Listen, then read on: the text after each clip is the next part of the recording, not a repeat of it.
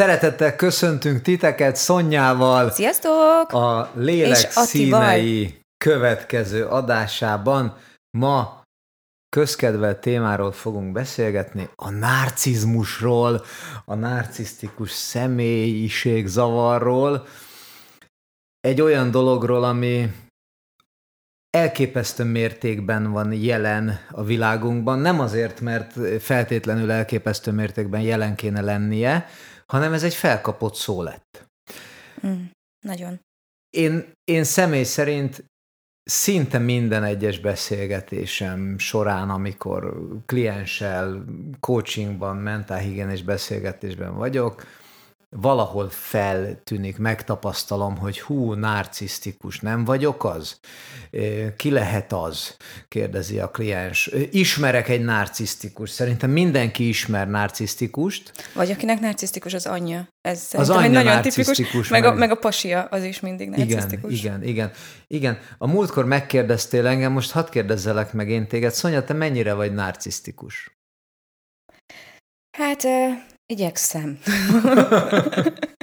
Igyekszem. Igen, ahogy a múltkor beszélgettünk erről, eh, szerintem ez egy spektrum.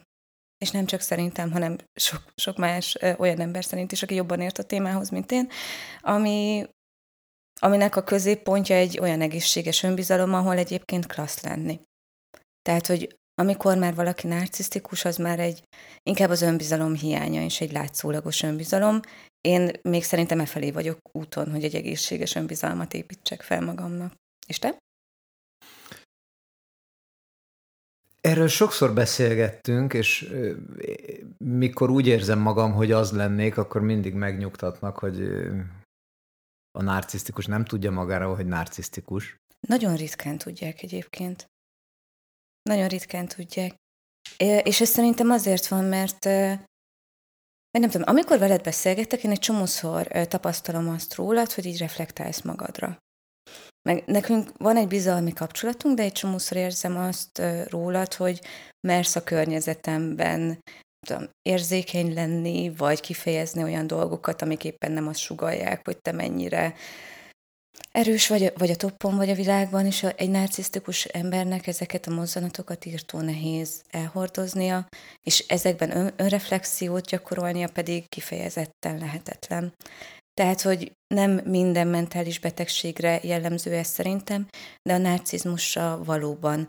Hogyha elgondolkozol azon, hogy narcisztikus vagy-e, és hogy így kutatod magadban, és hogy arra jutsz, hogy igen, az már azt mutatja, hogy kutatsz magadban, amit a narcisztikusok írtó ritkán csinálnak, vagy hogy na- nagyon nehezen jutnak el erre a pontra. Nagyon sok szenvedést kell megélniük ahhoz, hogy úgy gondolják, hogy tényleg magukon kell változtatniuk, Szóval ez egy jó előjel bárkinek, aki hallgat minket, ha gondolkozol azon, hogy narcisztikus vagy, akkor valószínűleg nem. Ha magát a szót nézzük, akkor egy görög mitológiai Narkisos, bevallom, ezt most puskáztam, Narkisos a neve a fiatal embernek, aki beleszeretett saját magába a víztükörben, és ezt Freud találta fel innentől kezdve, hogy az önszerelem, aminek a csodája az, hogy ezt viszont Transburg Jenő mondta, hogy aki egyszer beleszeret magába, az egy életre szóló szerelem. Hmm. És Ez sokszor...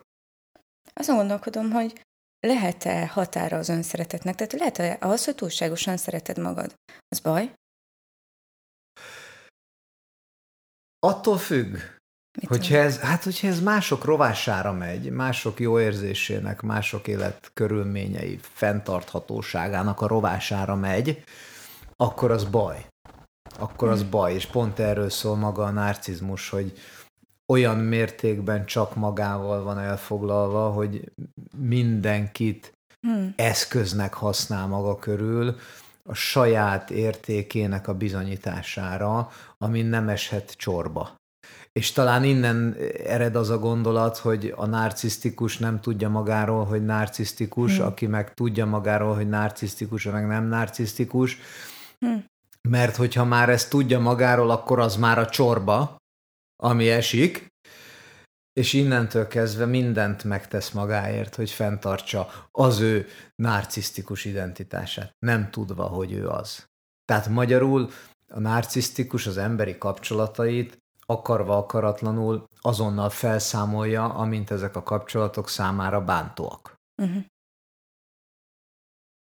Azon gondolkodom, hogy bennem van egy különbségtétel, a között, hogy mondjuk szükségem van arra narcisztikusként, hogy tökéletesnek lássam magamat, mert másfajta működésmód nem elfogadható számomra, mert azt tanultam, hogy másfajta működésmód nem elfogadható velem kapcsolatban, mondjuk a szüleimtől, és hogy ennek az én fejemben pont, hogy ilyen fordított kapcsolata van az önszeretettel. Tehát, hogy ebben a belső elvárásban semmi önszeretet nincs. Ebben az elvárásban egy olyan dolog van, hogy nekem valami ennek kell lennem, de nem szeretem benne magamat. Érted? Mert hogy úgy gondolom, hogy ha valaki nagyon-nagyon szereti magát, és nem narcisztikus, Azért kérdeztem, hogy szerinted ennek van egy végpontja, mert hogy így magamba keresve a választ szerintem igazából nincs. Mint ahogy nem tudod túlságosan szeretni, vagy nem tudsz túlságosan szeretni egy másik embert. Persze, hogyha nem zaklatod, meg ilyesmi, de hogy így mi történik, csak így szereted bent nagyon-nagyon, és hogy minél több, annál jobb. És hogy ugyanez az önszeretettel kapcsolatban, hogy tök klassz, hogyha szereted magadat, azzal nem ártasz senkinek, azzal pont, hogy kevésbé válsz ráutaltál a másik emberre. Hogyha a másik ember mond rád egy rosszat, akkor azt tudod neki mondani, hogy oké, okay, ez a te véleményed nem lepattan rólad, tudod integrálni, tudod befogadni, mert szereted magadat, elfogadod magadat, elfogadod a más embert is általa. De hogy a narcisztikusnak szerintem semmi köze nincsen az önszeretethez, és csak azért akartam meg között különbséget tenni, között a két fogalom között, mert ez szerintem kulcsfontosságú.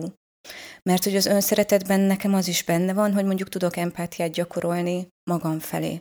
A narcisztikusok nem tudnak. És hogy ezért nem is tudják, tekintve, hogy maguk felé sem képesek erre, ezért a külvilágra sem képesek kiterjeszteni. És ezért annyira önkényesek és kihasználóak és nehezen kapcsolódhatóak, mert hogy valami eszenciálisat nem adnak meg saját maguknak, és ezáltal másoknak sem. Van-e igazából különbség a között, hogy én vagyok a legszebb, a legokosabb, a leginkább, és mindenki idomuljon hozzám, és minden úgy tökéletes, ahogy én sugárzom magamból, meg a között, hogy igazából minden tökéletesen rossz, és engem semmi, de senki nem érdekel. Semmi és senki nem érdekel. Most a két utolsó részt értelmeztem, mi volt a kérdés eleje? Az, hogy van-e, van-e különbség a minden megvetése között, és az önmagam csodálata között. Tehát amikor hm. én, én magamat helyezem úgy a középpontban, hogy a világ tőlem szép, hm. vagy kívül helyezem magam a világon, hogy az egész világ rossz, és kívül akarok maradni. Én ezt tudom a két végére helyezni ennek a skálának. Én nem. Nekem ez a kettő dolog, amit mondasz, ez tökéletesen kéz a kézben jár.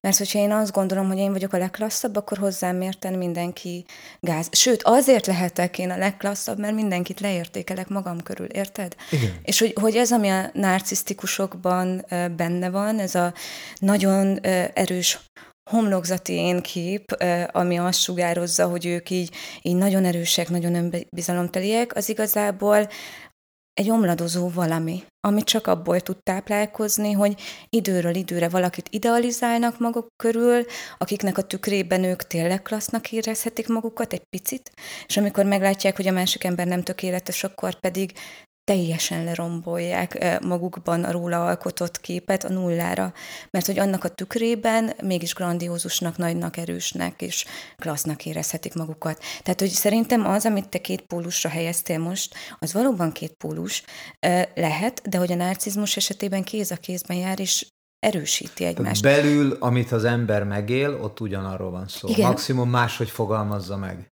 Igen, nekem egy dinamikának két különböző vetülete, ami hmm. táplálja egymást. Igen, és ez nagy kérdés, hogy vajon mitől lett most ennyire felkapott így a 21. század elejére a narcizmus, mm.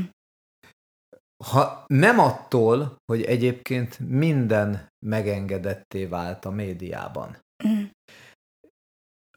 Tavaly előtt jártam éppen egy szemináriumon, természetesen Tony Robbins szemináriumon, azt hiszem, hogy Leadership Academy-n jártam, ahol a Joseph McClendon elmondta, hogy nagyjából ott a 70-es évek vége, 80-as évek elején volt az, hogy sztrájkoltak a hollywoodi rendezők, és kellett valami program.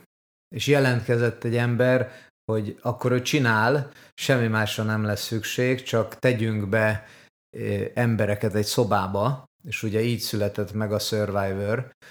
Tényleg? Igen, igen, igen. Itt wow. az még nem a szobával kezdődött, hanem elvitték egy lakatlan Aha. szigetre ezt a csapatot, és közvetítették, ahogy egymással kontaktálnak, hmm. ahogy elkezdenek, ahogy telnek a hetek egymás fölé emelkedni, hmm. és ezzel annyit akartak tenni, hogy jó, akkor kedves rendezők, írók, sztrájkoljatok nyugodtan, mi ezt megoldjuk nélkületek. És ezzel kezdődött az, hogy elfogadottá vált a másik leértékelése. Elfogadottá vált a másikkal szembeni abúzus, a másikkal szembeni erőszak a médiában. Tehát elkezdtek mm.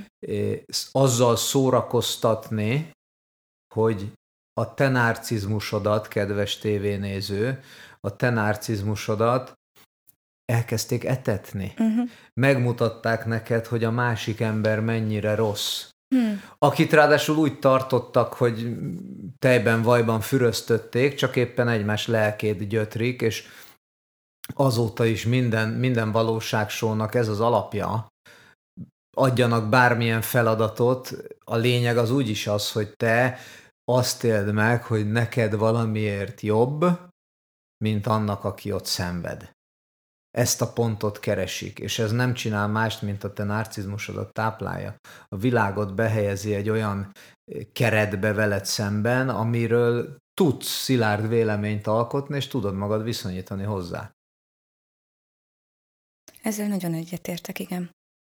Szerintem is. Ez élteti a valóság sokat is. Ami szomorú, de közben meg, hogyha lehet való világ tíz, akkor ez nekem azt mondja, hogy ez egy valós emberi igényre reagál. És hogy ez egy alapvető emberi működésmódunk, hogy összehasonlításban értelmezzük magunkat, amiben tök jó amúgy látni olyan embereket, akik nyomik, meg akik, nem tudom, beszélni se tudnak, meg hogy minden bajuk van, és össze vannak zárva egy házba, és még alpáriabbak, és még gázabbak lesznek, azzal össze, összehasonlításban én érezhetem magamat még klasszabbnak, de ezt nem nevezném narcizmusnak. Tehát, hogy ez egy természetes emberi dinamika, amire vagy működésmód, ez az összehasonlítás, amire tök jól ráéreztek így a, a műsor szerkesztők, úgy tűnik, és hogy egy csomó műsort összpontosítottak e köré a koncepció köré. De hogy szerintem ez így önvalójában nem építi a narcizmust. Nem kell építse, de akiben benne van, abból kihozza. Ez mindenre igaz, amit a pszichológiában hmm. valaha megfogalmaztak, hogy nincs, nincs egészséges ember, csak aki még nem járt pszichológusnál. Oda pedig úgy jutsz el, hogy valami történik, ami egyszer csak valamit felébreszt, és itt hmm. újra és újra ragaszkodom ahhoz, hogy, hogy viselkedési modelleket vagyok hajlandó elfogadni, és diagnózisokat pedig nem. Mert a narcisztikus meg a narcisztikus viselkedés között azért nagyon-nagyon sok különbség van. Tehát élhet valaki teljesen normális életet, évtizedeken keresztül bánhat mindenkivel szépen hmm. emberként, majd jön valami, ami hirtelen felébreszti benne azt, hogy na most akkor már így nem tovább. De egy ilyen alkalomra, egy ilyen alkalom után simán megbélyegzik őt, hogy persze hát ő narcisztikus. Uh-huh. Ilyennel rengetegszer találkoztam. És akkor utána, a, a, aki igazán önismeret kutató, el, elkezdi keresni, hogy, hogy hova menjek, hogy valaki kimondja. Pont a minap beszélgettem nagyon sokat egy, egy kedves ügyfelemmel, aki, akinek a fejéhez vágták, hogy narcisztikus, és ő elment három pszichológushoz, több mint tíz alkalommal, és mind a hárman elmondták neki, hogy nem, nem, ön nem az.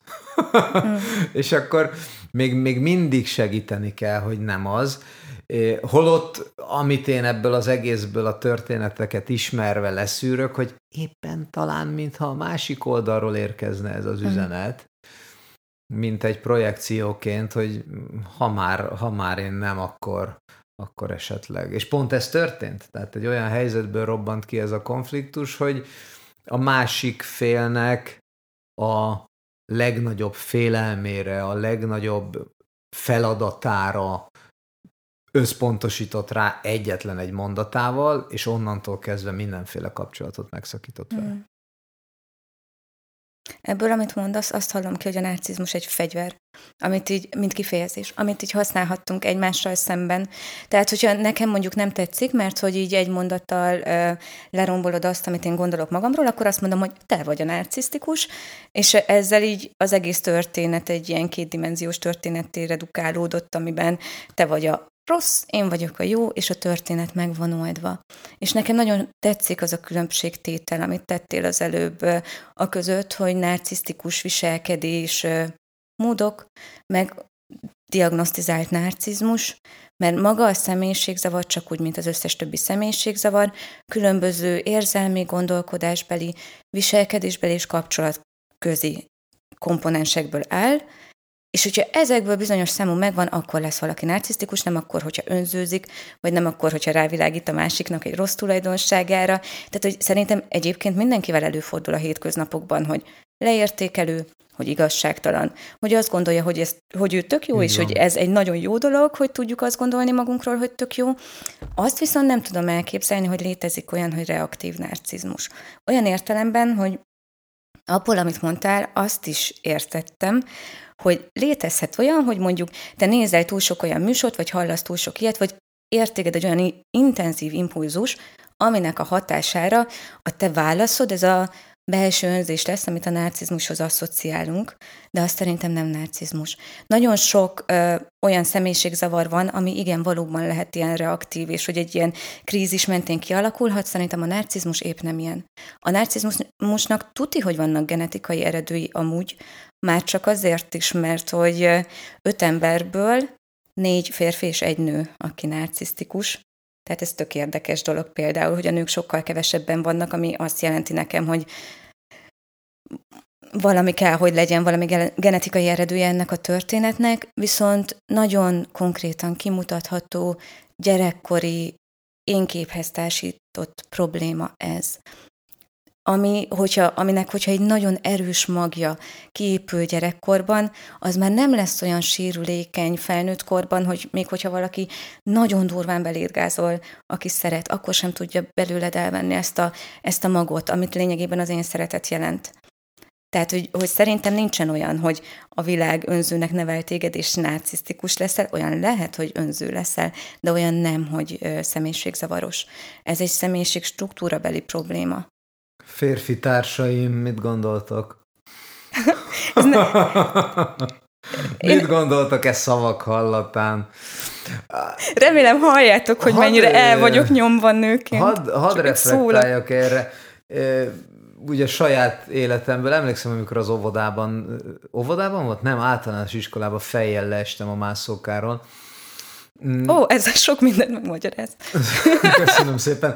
Szóval a lányokat, amikor megnézi az ember játszani, uh-huh. akkor általában a papás-mamás, barbi-babás játékok indulnak el, és a dolog normalitása az éppen abban uh-huh. rejlik, hogy valahogy, valahogy gondoskodnak, teremtenek légkört, építenek maguk köré a, a család alapítása, fészek rakása, az összes játékok alapja, amit amikor az óvónéni vagy a tanítónéni megnéz, akkor jaj, hát de kedvesek, aranyosak, cukik vagytok, egy kicsit így a babával, egy kicsit úgy, fésüljük meg, öltöztessük át, amikor meg a fiúk egymásnak esnek eh, játékkardokkal, játékpisztolyokkal, jobb esetben autókkal dobálják egymást, de hogyha nem dobálják, akkor minimum megelőzik egymást, hogy mhm. kinek az autója gyorsabb, akkor ott nagyon hamar elő tud kerülni egyrészt a konfliktus, amiben bele kell avatkozni, uh-huh. ahol igazságot kell tenni, ahol, hogy, hogy, hogy kisfiam, ezt te, ezt te nem csinálhatod, majd odahaza mi történik, apuka büszke, anyuka pedig védelmezi a kisfiát, hogy szegényen mi történik. Tehát, hogy én, én a genetikában azért, azért ezt a fenntartást meghagynám, hogy lehet, hogy ez a genetika, ez pusztán a női szerepek, férfi szerepek közti mm. különbségből ered, mert azért elég jellemző tendencia a világban a papucskodás, aminek ez a gyökere. Mhm. aminek a, a, a, a fiúgyerekek anyai túlféltése a gyökere, uh-huh. és, és én azt gondolom, bár amikor én akár a saját családommal, ahol hány nő van, azt a múltkor beszéltük, talán hat, hat. nővel élek együtt, igen. Hallom, ott mindig mindenki férfinak szeretne születni, hogyha hmm. újjászülethetne, én mégis azt érzem, hogy a férfi lét fenntartása az egy, az, egy, az egy aktív feladat, tehát a férfinak férfiként kell viselkednie. A női lét fenntartásában pedig valahogy a, a vagyok állapot sokkal tisztábban megjelenik. Tehát én ezért gondolom egyébként, hogy, hogy, hogy sokkal több ö, nő van a segítő szakmában arányaiban, mint mm. férfi. Úgyhogy Úgyhogy én ezt gondolom, hogy itt, itt az, hogy ez mennyire genetika, ez az egyik része, a másik része meg azért a családi minták itt eh, szerepelnek hmm. nagyban, és hogyha a filmekben a főhőst veszem, hogy ki akarok inkább lenni, a Batman vagy a Joker, uh-huh. akkor eh, akkor a gyerekeknél ez választás, hogy én a jó oldalon vagyok, én pedig a rossz oldalon. Mind a kettő azt gondolom, hogy elképesztő narcisztikus karakter. Mert a főhős mindig az, még hogyha a világot meg is menti, mert a világot ő menti meg, és a főgonosz is mindig az, mert a világot majd ő rombolja le.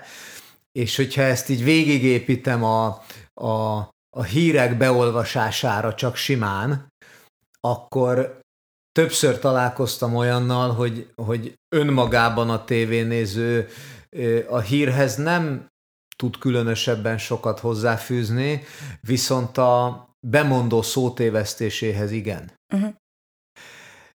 És ez megint csak ez a kör. És akkor ugye ott van a két véglete a narcizmus megnyilvánulásának, hogy ő maga nem tud tőle érvényesülni, nem tudja az életét teljesen tisztán élni, azért, mert éppen narcisztikus zavarban szenved, vagy a környezetét, keser, környezete életét keseríti még oly mértékben, hogy már valahol segítséget kelljen kérni. Ez egy, olyan komplet volt így magában, hogy ne, nehéz, nehéz hozzá, hozzáfűzni. De hogy én, én tök örülök, hogy így kidob, kidomborítottad ezt a szocializációs dolgot, mert hogy ö, alapvetően, hogy van genetikai eredője, én sem gondolom, hogy az a fő ok a narcizmusnál. Vagy e, kifejezetten ennek a személyiségzavarnak az esetében nagyon kihangosítja minden szakember, hogy ez egy gyerekkori kötődésbeli probléma, amikor egy gyerek nem tiszta, kitett, elvárásmentes szeretettel találkozik, hanem a, az ő jósága, az ő elég jósága, az ő szerethetősége egy csomó elváráshoz tapad, ahol ő nem az önvalójáért szuper, hanem ő jó azért, hogy mondjuk a szülei büszkék lehessenek rá, vagy feltételekhez kötött az, uh-huh. hogy ő mikor szerethető. És hogy alapvetően ez a fajta szülői tükrözés kéne, hogy megadja az önszeretetnek azt a, azt a magját, amiből tudunk utána építkezni. És úgy, hogy náluk ez, ez nem adott, ezért szerintem erre az őrületen kívül a legtökéletesebb válasz az maga a tökéletesség. Tehát, hogyha én azt várom kívülről, hogy hogy hogyha én nem vagyok elég jó, akkor nem vagyok szerethető, nem vagyok szerethető maradéktalanul mindig, nem vagyok jó úgy, ahogy vagyok.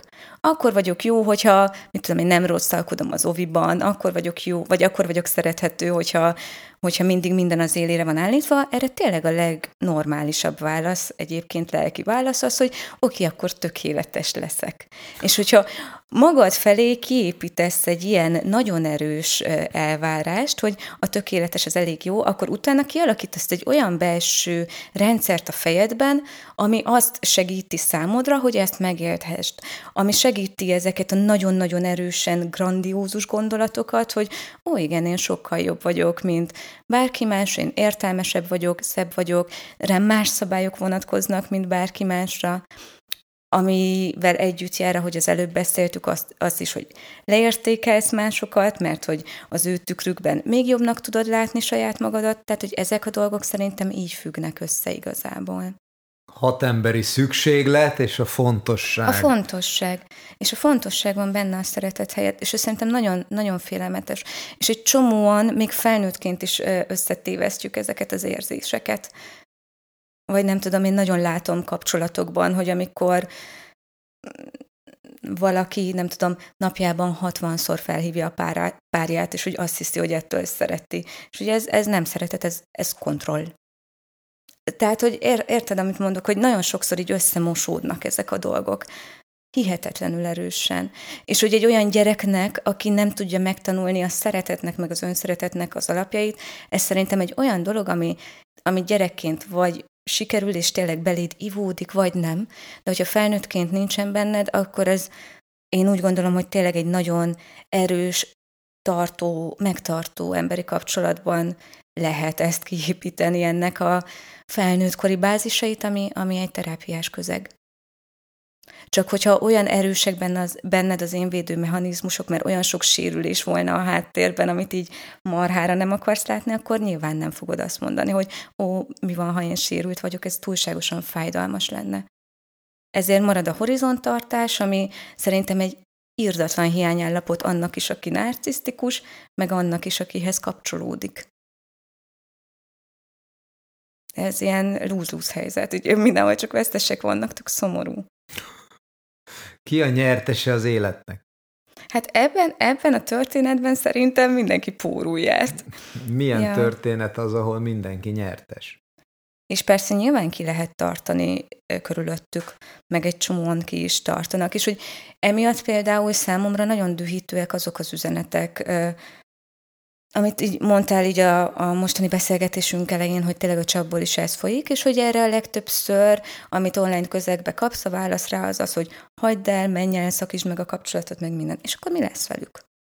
Vagy akkor így megoldódik a dolog? Mármint, hogy neked, mint hozzátartozónak, akkor jobb, hogyha anyukádat be azonosítod mondjuk narcisztikusként, és innentől nem veszed fel neki a telefont.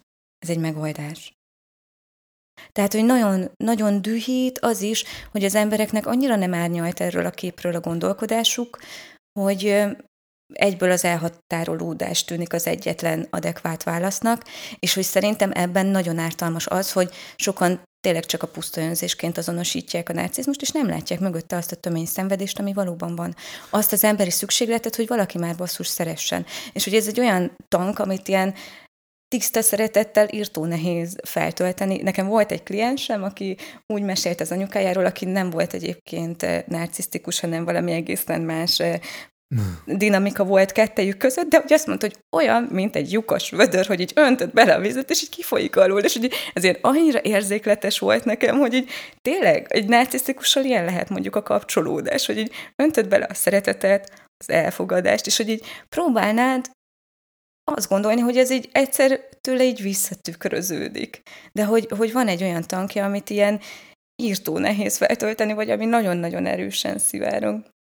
Ugye nagyon sokszor keverednek a szakkönyvekben is, és vélhetően a valóságban is a narcizmus és a depresszió tünetei. Ami, ami, ami innen, innen ered, hogy ő annyira egyedül érzi magát a világában. Mm, ja, értelek. Uh-huh. Ő annyiban egy, annyira egyedül érzi magát a világában, és ez teljesen mindegy, hogy éppen azért érzi magát egyedül a világában, mert, mert ő behelyezte magát egy tökéletes, idealizált képbe narcisztikusként, vagy éppen azért érzi magát teljesen egyedül a világában, mert érdektelenné vált az élettel szemben, és semmi nem tudja őt megmozdítani és akkor meg, akkor meg depresszió tünetei, és itt a, a fő pont, amin én gondolkozom, hogy ha önmagában az eredetét nézzük a narcizmusnak, azaz a túlzott önszeretetet, akkor az egészséges önszeretet definíciója az, ami igazán igazán kérdés és igazán célra vezető lehet. És az egészséges önszeretet milyen érdekes, hogy ebben a közegben úgy tudom megfogalmazni, hogy a kritikád ellenére szeretem magamat. Mm. Elfogadom a te véleményedet, elfogadom a te nézeteidet, fontolóra is veszem, hogy amit te mondasz nekem, abban, abban van-e fejlődési feladatom, és ezzel együtt szeretem magamat, és milyen szép, hogyha tudlak szeretni mellé téged is, akitől kapom a kritikát. Ezt látom egészséges önszeretetnek. Ez szerintem olyan gyönyörű, ahogy megfogalmaztad. Ez nekem a, az empátia, meg a feltétel nélküli pozitív elfogadásnak az ötvöződése. Igen. És, és... Az, amit így magad felé is képviselsz, és ezáltal tudod kifelé is képviselni. És, és innen szakad ki a narcisztikus szenvedése. Pontosan, hogy Igen. a kritikát azt újra és újra megkapjuk minden körülmények között. Mm. Mert, mert ha nem szóban kapjuk meg a kritikát, akkor megkapjuk a eladó vagy a pultos szempillantásából, amikor ő lehet, hogy csak egyébként fáradt, mert a harmadik műszak végén van zsinórban helyettesítve mm. a kollégáit, és azzal, hogy nem mosolyog rád, azzal, hogy nem ismer el téged, hanem ad már ide a vackodat, húzzuk le a kártyát, és, és menjünk. Micsoda hogyha, sérülékenység, nem? Hogyha valaki nagyon narcisztikusan áll ott, akkor bizony ez, ez, ez zajlik. Hatalmas sérülékenység. És, és, és ugyanoda megy a kör, hogy a világ legalábbis ezen a kapitalista részén, aminek a határán vagyunk, borderline országként, szóval, szóval a kapitalista részén azért egyszerre húzták fel a minőséget, a csillogást, a, az élet szépségét, a mindent megkapsz, ami szükséges a kényelmethez, és egyszerre húzták fel a valóság soknak a, a másik degradálásának a lehetőségét, mint a te önmegvalósításod.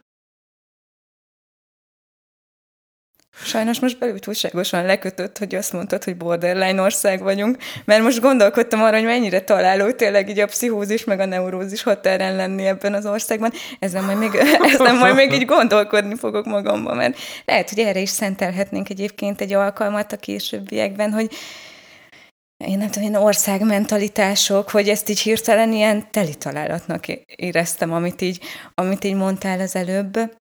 Igen, de hogy ami visszatérve arról, ami a szavaid voltak a narcizmusról, hogy itt a szenvedést szerintem, ezt így kihangosítom még egyszer, hogy szerintem itt nem csak az okozza, hogy óhatatlanul is van mindenki körül olyan fajta sérülési pont, ami által az önbecsülése az csorbát szenvedhet, hanem azért, mert hiába a horizont nagyon magas, és hogy hiába sugalja azt kifele, hogy ő mennyire klassz, valójában belül nem hiszi el.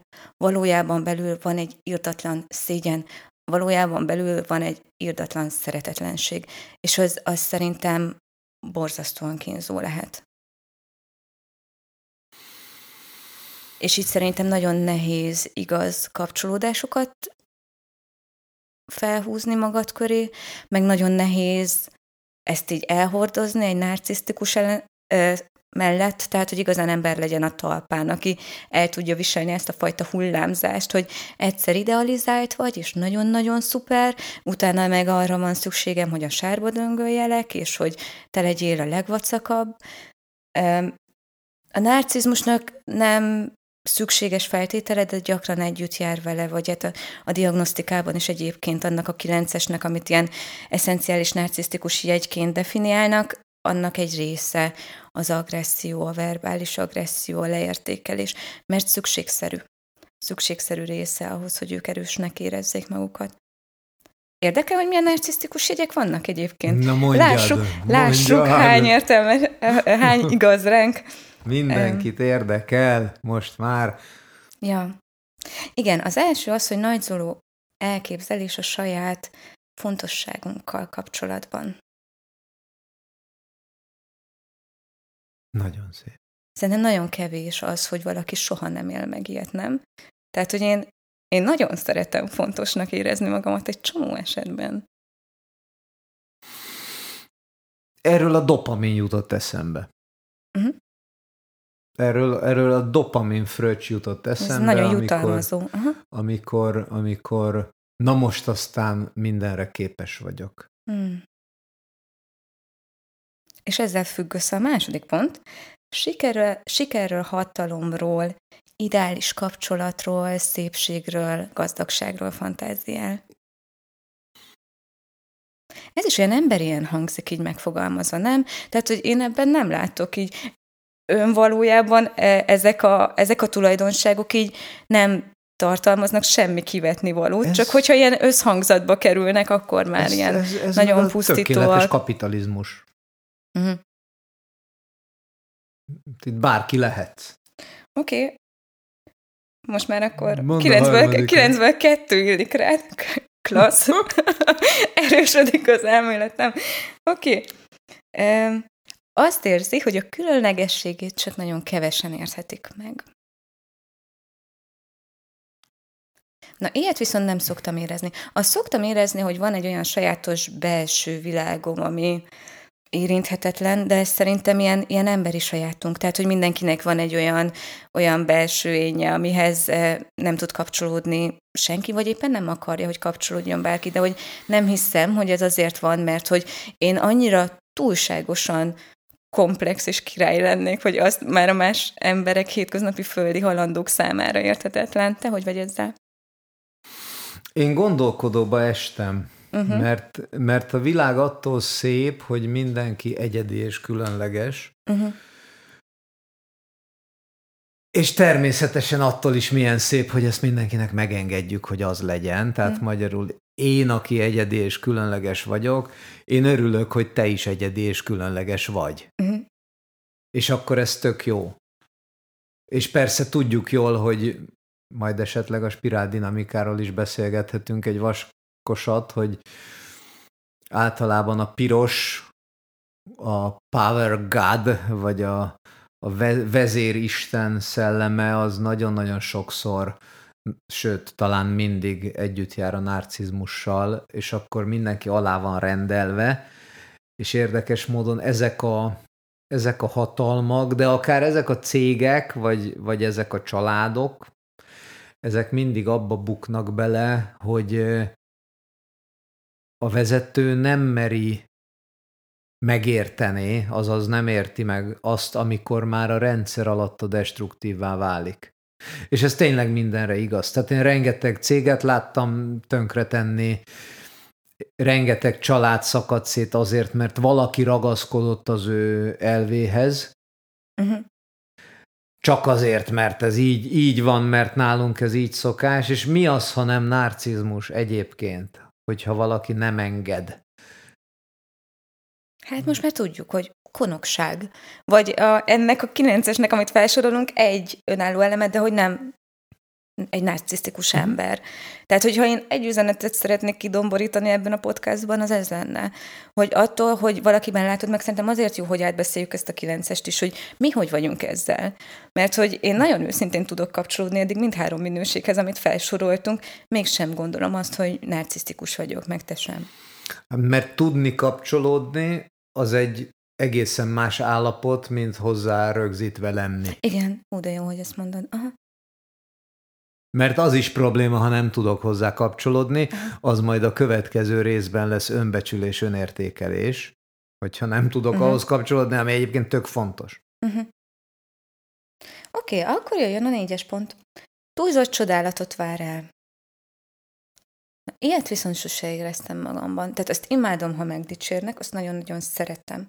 De azt, amikor azt érzem, hogy túl dicsérnek, vagy olyas valamiért dicsérnek meg, amivel nem tudok azonosulni, akkor ilyen belső feszengést élek meg. Tehát ez a túlzott csodálat, ebben nekem van egy ilyen írtó nagy felfokozottság. és hogy, hogy azt, érz, azt érzem, hogy én a csodálatot, azt így ezzel én nem tudok kapcsolódni. Te? Ez, ez, ez, ez, ez nekem is izgalmas, mert ha az embert csodálják, az jól esik, akkor, hogyha azt ő megérdemli. Azaz, mm. hogyha azért ő megdolgozott. Mm. Hogyha ő hozzájárult a világhoz olyan mértékben, bár nem érdekli. Tehát nekem van egy, van egy iráni barátom, most már jó ideje nem találkoztunk, mert valahol máshol lakik, egyébként itt lakik Magyarországon, akinek a nagypapája több tucat iskolát felépített Iránban, hmm. anélkül, hogy tudnák, hogy ő adta rá a pénzt. Tehát semmiféle csodálatos, csodálatot nem, nem várt el. Úristen, egy ismeretlenül is megalálném. És, most, és ugye, ugye milyen izgalmas, hogy Trumpról folyamatosan ez ömlött, hogy a narcizmust azt már nagyon az elején mondták, aztán ellátták őt mindenféle fajta egyéb lelki zavarokkal, na de hát ha valaki, akkor ő, ő nagyon szerette, hogyha őt csodálják. Mm ezen a ponton. Egyébként meg nagyjából onnan indulok ki, hogyha itt kinézek az ablakon, és azt látom, hogy szikrázóan süt a nap, és én erre ránézek, én, én pontosan ugyanannyira csodálom a napot, mint amennyire a nap csodál engem ebben mm. a pillanatban, mert hogy amikor én oda nézek, akkor ketten vagyunk, a nap meg én. Mm. De akkor nincs egy nagyon-nagyon erős tapadásod ahhoz, hogy olyan emberekkel legyél övezve, akik folyamatosan csodálnak téged. Ha nekem nagyon erős tapadásom van, az a libatepertő és a marhaszték. Hmm. Vegetáriánusként ehhez nem tudok kapcsolódni. Na lássuk a következőt. Ez a feljogosultság, feljogosítottság érzése. Milyen érdekes, hogy eddig így volt énképpel kapcsolatos gondolatbeli viselkedésbeli, ez inkább egy ilyen érzésbeli dolog. De hogy erről nekem az, az jut eszembe, amikor, eszembe, amikor így mondjuk vagyok a patikában, és hogy így egy sorban állunk, és hogy valaki így mégis sikerül így elém beállnia. Mert hogy ő úgy érzi, hogy ő jobban siet, és neki ez jár. És hogy ez engem belül annyira fel tud háborítani. Ezért magamban nagyon-nagyon kerülöm azt, a, azt az érzést, amikor azt érzem, hogy valamihez több jogom van, mint bárki másnak, mert hogy azt hiszem, hogy nincs. És hogy a világ akkor lesz jó hely, hogyha azt gondolom, hogy azonos jogaink vannak. Ugyanazt kapirgatjuk, igen, mert, mert elfogadni mindenkit olyannak, amilyen, az tök jó, de elfogadni azt, hogy ő velem szemben úgy viselkedik, ami engem megkárosít, az meg már nem. Tehát mm. most, hogy a sor elejére beálljak. Én azt gondolom, hogy itt, itt, itt, itt az a fajta az a fajta együttműködés van, amikor, amikor a másik emberen látod a pénztárnál, hogy ő siet, és csak kettő csetresz van a kezében, és azt mondod, hogy, hogy menjen csak elém a sorban. És hozzá kell tennem, hogy ilyennel egyre többször találkozom. Uh-huh. Ilyennel egyre többször találkozom, és és ez nagyon szép a másikat feljogosítani. Szemben azzal, hogy én feljogosítva érzem magam, csak azért, mert. Mm. Jó, akkor nem buzognak bennünk ilyen érzések. Hú, most egy kicsit kezdek megkönnyebbülni, amikor az első, első kettőnél már mindkettőnkre klappolt, akkor megkezdtem az aggódást, hogy beszélünk itt a narcizmusról, a és me- a végén az A, a megértés vágya, Szonya, a megértés vágya az bennem van.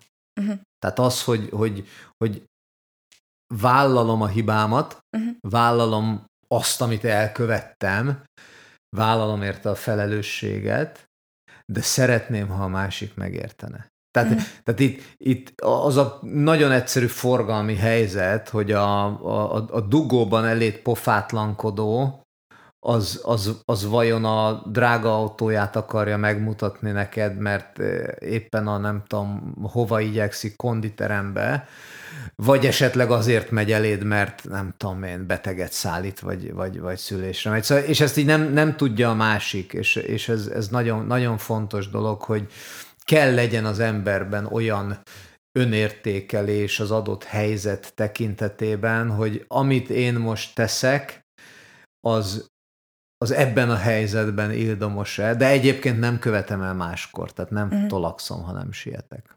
Na. Én szerintem egy, egy baromi fontos dolgot mondtál el, még így korábban, és most már nem is tudom, hogy pontosan hogy fogalmaztál, de hogy azt mondtad, hogy tudsz kapcsolódni hozzá, de nem egy szükségszerűség.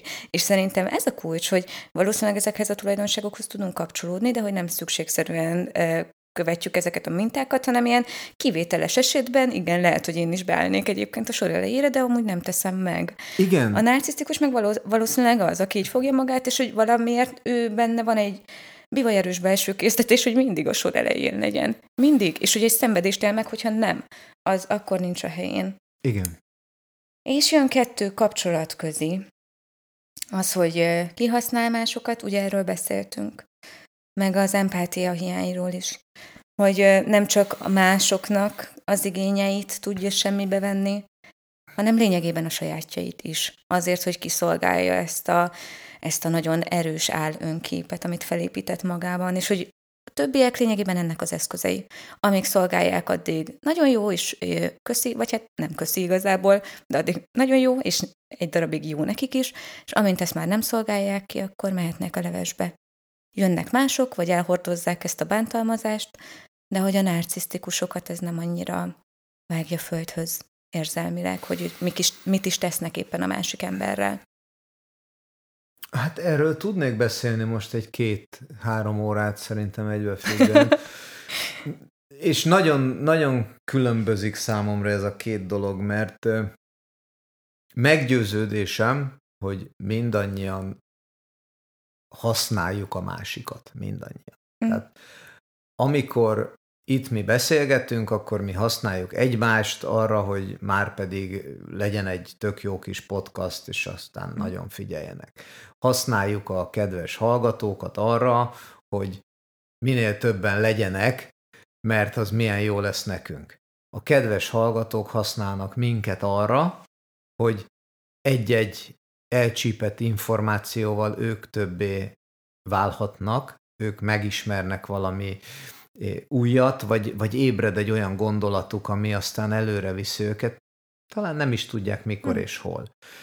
És ez mindenben így van, azt gondolom. Tehát ez hm. így van a párkapcsolatokban, ez így van a munkahelyi kapcsolatokban, és, és mennyire szépek a tiszta, szerződött kapcsolatok, és most azt mondom, hogy nem, nem a házassági szerződésre akarok itt utalni, de arra, ami, ami ezért cserébe ezt uh-huh. tudom adni, és ezek az elvárások, ezek valahogy szinte mindig felülíródnak. Tehát jön, jön a következő, és a következő, hozom a vállalati példát, a, fizetésedért cserébe odaadod a munkaidődet.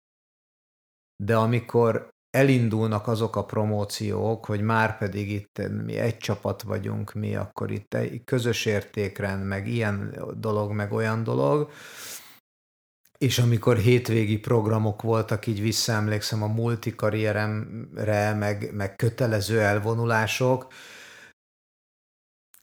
ott mindig úgy hangzott el, hogy, hogy minden erősen ajánlott volt. Mm. Tehát sokkal több az elvárás, mint, mint amit, amit egyébként az a szerződéses jogviszony takar. És ugyanez van egy házasságban is, amikor, amikor a másik tyúk szemén lépkedünk, akkor bizony ott olyan dolgokat várunk el, vagy vártunk el előtte, ami nem volt része annak, hogy most mi egy családi közösséget fogunk alkotni, és ez mindenhol megvan. Tehát ez azt gondolom, hogy ez, ez, ez minden, minden vitának az alapja.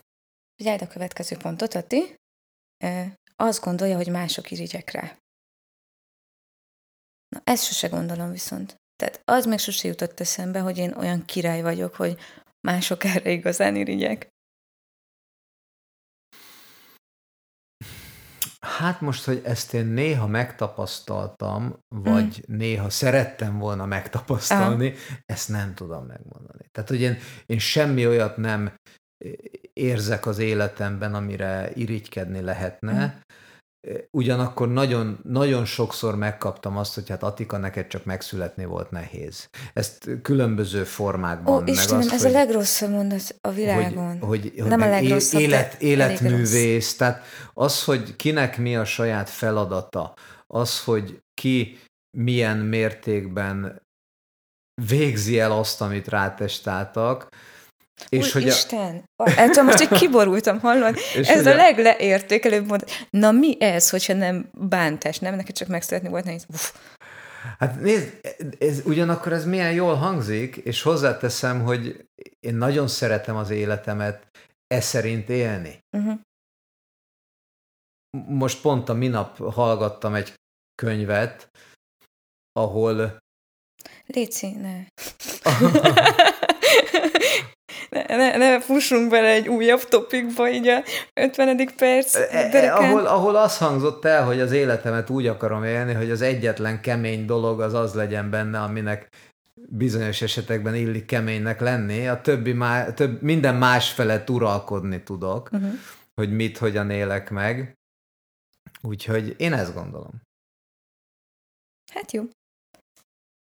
És az utolsó pont pedig az a, az, az arrogancia, meg dőjfösség, amiről már beszélgettünk korábban, hogy ha, ha sérülnek, tehát hogy tekintve, hogy, hogy nagyon könnyen sérülnek a narcisztikus emberek, az én képük ezért nagyon felfokozott tud lenni a, a reakciójuk. Ez az, amit így mondtál az előbb erről a kasszás dologról, ahogy így mondtad ezt, így tényleg az, az érkezett meg nekem, hogy mennyire rohadtul sérülékeny az az állapot, amikor, hogyha rosszul néz rád, kasszás, az is rólad szól, nem pedig az ő rossz napjáról, tudod? Tehát, hogy én el tudom képzelni, hogy ebben olyan sok frusztráció merülhet fel, hogy valaki agresszív lesz tőle, vagy arrogáns, vagy dőjfös. El akarok intézni valamit, vagy szórakozni akarok a másik érzéseivel. Itt ez a nagy kérdés, hogy hadd legyek hadd legyek arrogáns akkor, hogyha többször jeleztem, hogy korlátozva vagyok mm. a személyes szabadságomban mm. ebben az adott pillanatban, és ezt a másik nem veszi figyelembe. Mm.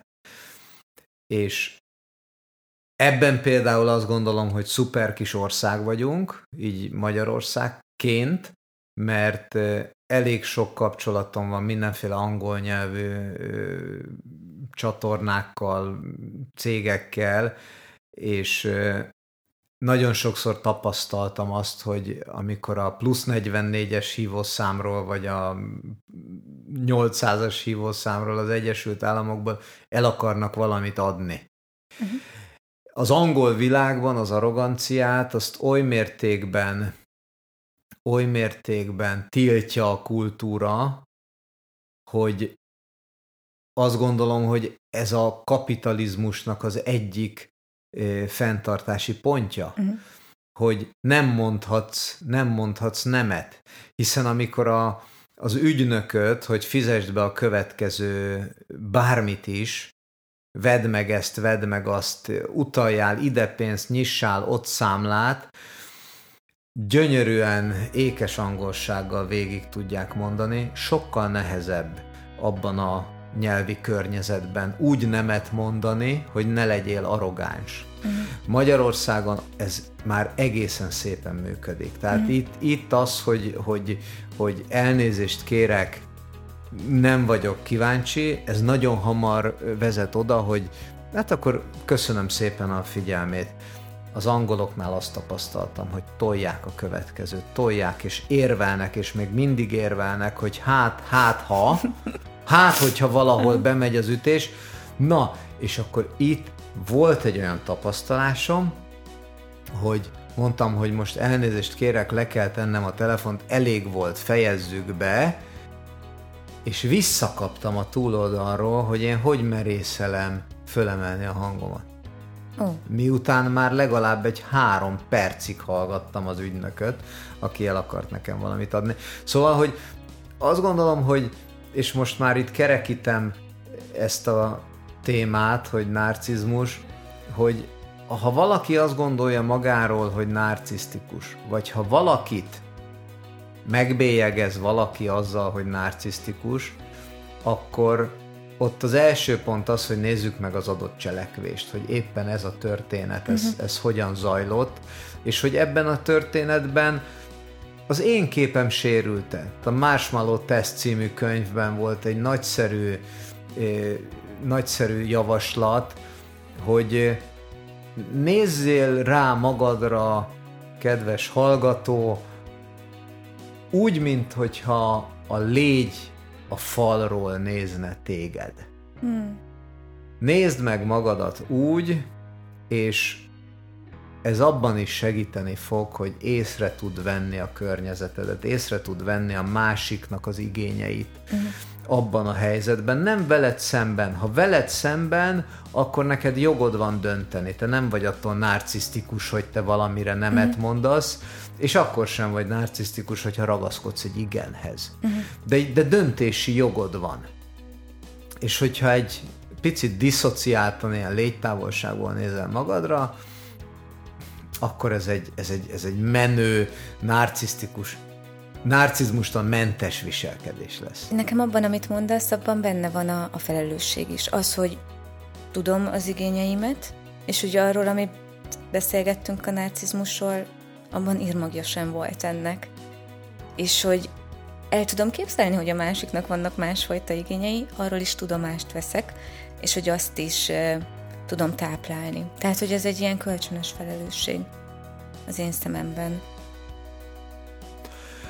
És ahhoz viszont nem narcizmusra, hanem önbecsülésre, meg önismeretre van szükség, hogy a másikat is el tudjuk fogadni, és hogy közösen tudjunk felépíteni valamit, uh-huh. ami ehhez a Föld nevű bolygóhoz hozzátesz. Kedves hallgatók, köszönjük szépen, hogy velünk voltatok, találkozunk a jövő héten. Sziasztok! Sziasztok!